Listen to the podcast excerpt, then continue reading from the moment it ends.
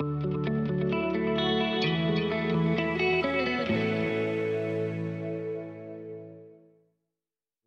you needed to find a place of refuge, or, or, or maybe today you're someone who is fearful about the future. You're not sure what the future holds, and, and you're just saying, you know, what, what stability and what, what future is in the world today. I want to share with you today, friends, a story about someone who was a nobody, who was a complete outsider, but who God brought right into the very center of his purposes in the world. And God loves to do that. He loves to take us from where we are to where He wants us to be, which is an amazing, amazing place. It's the ultimate example that, that God is the God of second chances. And He is for you today. Now, maybe you're thinking, you know, what hope is there for me? I don't know what my life's going to amount to. You know, in the Bible, there's a lot of stories of larger than life characters. You know, people of great faith who did amazing exploits for God, men and women, you know, people like Abraham and Moses and Daniel and, you know, Esther and Deborah, people, people like that that did great things for God. We can be sometimes uh, so impressed by their life, we can think, well, that was okay for them, but what about me? I, I could never do anything like that. And then as you're reading the Bible, you read those stories, and then, then you turn the page and you come across this story of a couple of widows and a farmer in this out of the way place that no one even heard of before, hardly. And you just know that God works in the lives of ordinary people like us just as much as He does in the lives of people that have got a, a big history and a great and a big and a big future. And I want to share with you this morning about someone in exactly that situation who came from nowhere and then ended up being right in the middle of God's purposes for their life. You know, life would have been very hard for someone um, growing up in the ancient nation of Moab. Uh, it was like a mountainous region that was to the, um, to the east of the Dead Sea in what's now called Jordan. And they, uh, as a nation, they, they worshipped a variety of different kind of gods with all kinds of things like human sacrifice was part of their deal in those days. So you can imagine that for a young person growing up, like a, a, young woman growing up in that culture, and I don't even know whether I'd use the word civilization, but that's what they would have called it. Um, you know, she would have lived in fear of retribution from the assortment of deities that they worshipped. Their life would have been pretty hard in those days. And so, um, this young woman, whose name was Ruth, one day she was down at the markets and she caught the eye of this, this young guy over there who, looked a little bit, he was a bit different, he looked different, he spoke different, and she knew that maybe she was a bit different from everyone else there. And she said to him, You're not from around here, are you? And it's true, he, he wasn't. And uh, she had a conversation and went home and met this young man's family and parents. And, and um, ended up, as, as these stories end up, she ended up marrying this guy, okay? That's the way it worked out. So Ruth didn't know it at the time. She was completely unaware. She had no knowledge of God. She had no understanding about the living God, the God of Israel. She had no knowledge about of God, but she had just aligned herself. She'd come into the orbit of a family that was part of the purposes of God at that time. The covenant purposes of God. And uh, she'd just become part of that, that family. And she was, Ruth was incredibly drawn to her mother in law, a woman called Naomi. There was something about Naomi. She was, uh, she had this sparkle in her eyes. She, she, there was something Ruth couldn't explain, couldn't uh, understand it, but there was something, she knew there was something of life in, in Naomi that she really wanted. And she knew it was because Naomi had a relationship with a God who was completely different to the gods that she'd grown up with, that Ruth had grown up with. Anyway, everything was fine for a few years, um, and then tragedy struck. And all the men of this family died. They just, they just died. And it was, it was awful. And uh, here she was, you know, with the, she'd married into this family, and all the, the men they just they just died. Now that was that was actually a pretty tough situation. So both Naomi and her daughter in law Ruth were both left as widows at that time. And maybe you know, maybe today here, you know, you're going through some kind of situation, some kind of hard times that you completely can't explain or understand. And you're saying, why is this happening to me? It's so often that we, when things like that happen, we blame God and we don't understand why this is happening to me right now. And Ruth said in chapter 1, or Naomi said, Ruth chapter 1, verse 13, Naomi said, This is a bitter pill for me to swallow. God has dealt me a hard blow. Sometimes we think like that, don't we? We think, What's going on around here? I don't understand this. I don't know what's caused this, but why is this happening to me? I'm a Christian. You know, I'm one of God's chosen people, so to speak. Why is this happening to me? We need to understand that in these times, there was no welfare safety net. There was no, you know, um, Centrelink. There was nothing like that at all. And for uh, women living in these times and in this kind of culture, um, it was pretty tough. Women couldn't inherit property or own property, um, and they would have struggled in this kind of situation. And it was just a cultural and historical fact of those times that women were actually disadvantaged in this kind of situation. And, uh, but it was never God's plan. And I want to just take a moment just to share with, with you about this. And I want all the men here to take notice of this. What I'm about to say is really, really important. What I'm going to say here. Genesis chapter 2, verse 18 says this The Lord God said, It is not good for Adam, we talk about Adam and Eve here, for the man to be alone. I will make a helper suitable for him. Now, this is a very, very well known verse of Scripture and in the Bible, right at the very beginning of the Bible. And sometimes people get the idea because God said about Eve, so okay, Adam and Eve, sometimes people have the idea that because God said about Eve, I'm going to make a helper suitable for Adam, that it's referring to, you know, someone, a subordinate role or uh, someone like the apprentice or the, the TA, you know, uh, just handing the, the, you know, the, screwdriver or the spanner to the, to the tradesman, that type of helper. You know, that's completely the opposite of what the scripture is actually saying here if you study it and you look into it.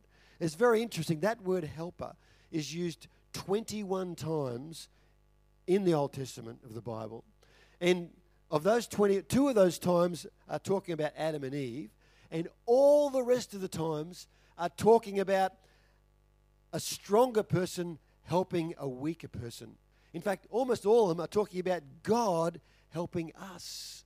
So, so when it says, I'm going to make a helper for Adam, you know, God wasn't saying, I'm going to make someone subordinate, subordinate to, be, to him. That word is mostly used for someone stronger helping the weaker. It's important we get a hold of that.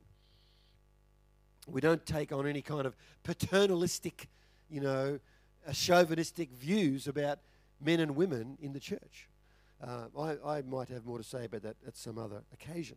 So, second thing about it is that it's important we understand that God is always on the side of the poor and the disadvantaged.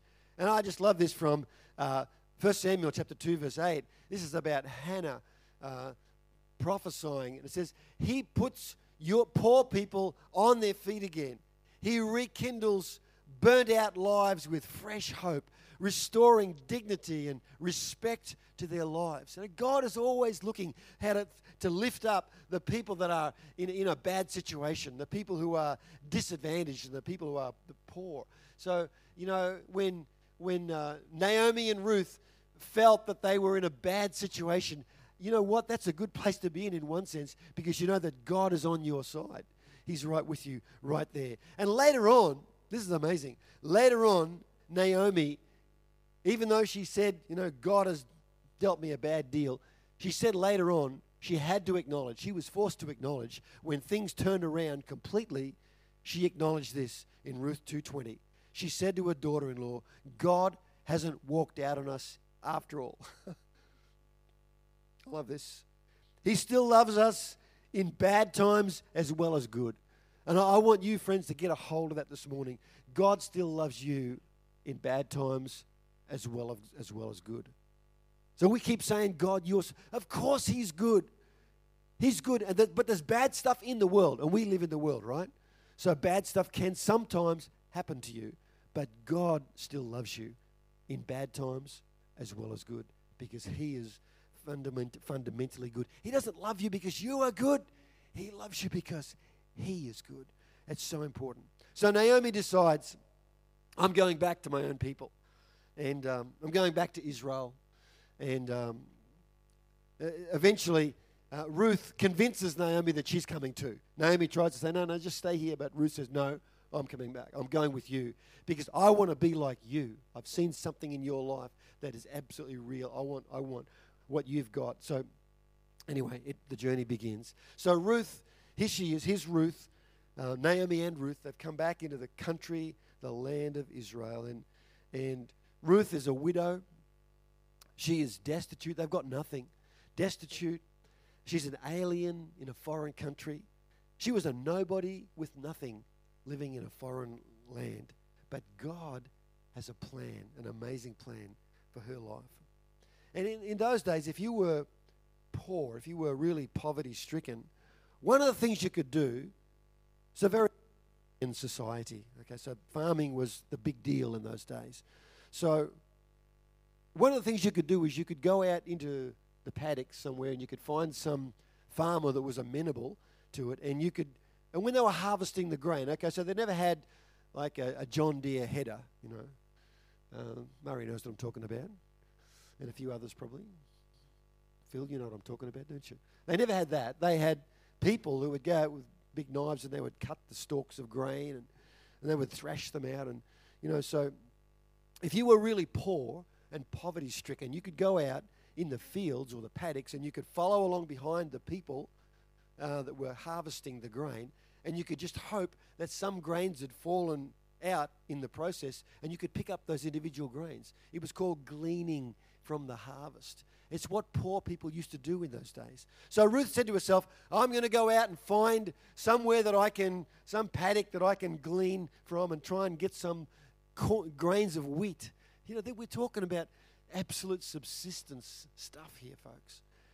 Anyway, as it turned out, Ruth went out and she found herself picking up grains of wheat in a paddock that belonged to a wealthy relative of her father in law, a guy called Boaz. And so, um, and Boaz, because he was a relative, um, he was one of those who had a responsibility in Bible times to help out his need, relatives in need, people who had fallen on hard times. So there's a concept in the Bible, in the, in the Old Testament, where um, if, if you had substantial means and some of your family fell on hard times or encountered real problems, you had a responsibility to go and help them out.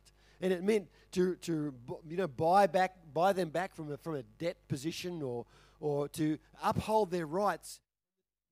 The word was to be a kinsman redeemer or a family redeemer. So Boaz was a family redeemer for Naomi and Ruth. And, uh, and the amazing thing about this is it's so relevant to us because Jesus is our redeemer and he's a family redeemer for us. There were requirements for a family redeemer. Number one is you had to be family. You know, you had to be related, closely related. You had to be willing to do it. Um, you had to be able, have the means and the capacity, and you had to pay the price in full. You know, if they were in debt, you had to pay it out in full. Now that's so much like for us today, because Jesus, the Bible says, he became like one of us so that he could redeem us. He is our, his family. He became like one of us. He was willing. He was totally willing. There's, Bible verses about all these show that Jesus absolutely willing. He said, "God, not my will, but your, yours be done." I've, I've come. I've come for the purpose of fulfilling your will. But I, Jesus said, "I'm willing. I'm willing." He was able. He was absolutely able to do it, and he paid the full price for your redemption. He paid so that you could be brought back to God. What an amazing thing that is. So Boaz says to Ruth in chapter 2, verse 12, he says to Ruth, May the, may the God of the Lord, the God of Israel, under whose wings you have come to take refuge, reward you fully for what you have done. He recognized that she had fled from that foreign country of, of destitution and nothing, and she'd come into the place where they had a covenant relationship with God. And he said to her, You've come under God's protection. And I know this is significant this morning because I just know there's people here today that are in that situation where you need to take refuge under God's wings, under whose wings you have come to take refuge. There's a picture here of like a mother hen and her chickens coming under under the wings and finding refuge. It's uh, often talked about in, in that sense. I, I was thinking about this and thinking about my dad actually, who passed away a long time ago, and and uh, he he was a business operator of quite some um, substantial business interests. He was a farmer. Uh, he had an earth moving contracting business. He's also a logging contractor and he employed quite a few people. I'm guessing, like I, back in those days, I was probably a teenager, and um, I'm guessing about a dozen people he, he, employed. But I was thinking about some of his employees that I that I knew at the time, and like one guy that I knew, and um, his son was my friend at school, and and uh, but this guy was from generations of people that had been addicted to alcohol and uh, he was he was you know he had he'd really struggled in his life. Another guy that I remembered at the time uh, was a bit of a shady kind of a character, and later on had some trouble. He was a bit light fingered, and he used to yeah you know you know the story. So um, but there was other people that he employed as well that that had been through hard times in life, and I, I think about that and you know all those people. Why were they there? What? Why, was, why were they working for my dad? They, they were there because they found a place of refuge.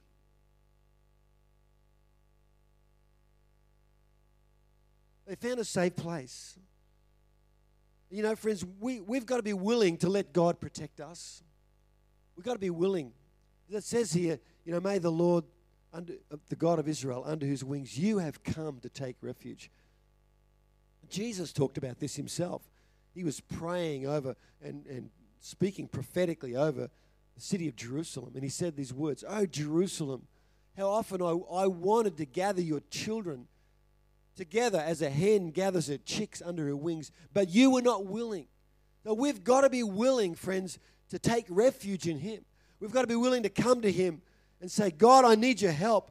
God, would you protect me right now? I need your strength. Even, you know, when Jesus told the story of the, the shepherd who went after the sheep who was lost, even that sheep had to be willing to come and let the shepherd hoist him up onto his shoulders. You know, we've got to be willing to let God work on our behalf and to protect us, to let Him protect us in those times. Because He won't force Himself on anyone.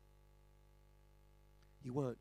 But I love the thing that that verse in Ruth chapter 2. It says, you know, God reward you fully for what you have done. It, the amazing thing is when we take refuge in Him, when we take refuge, he, then He rewards us.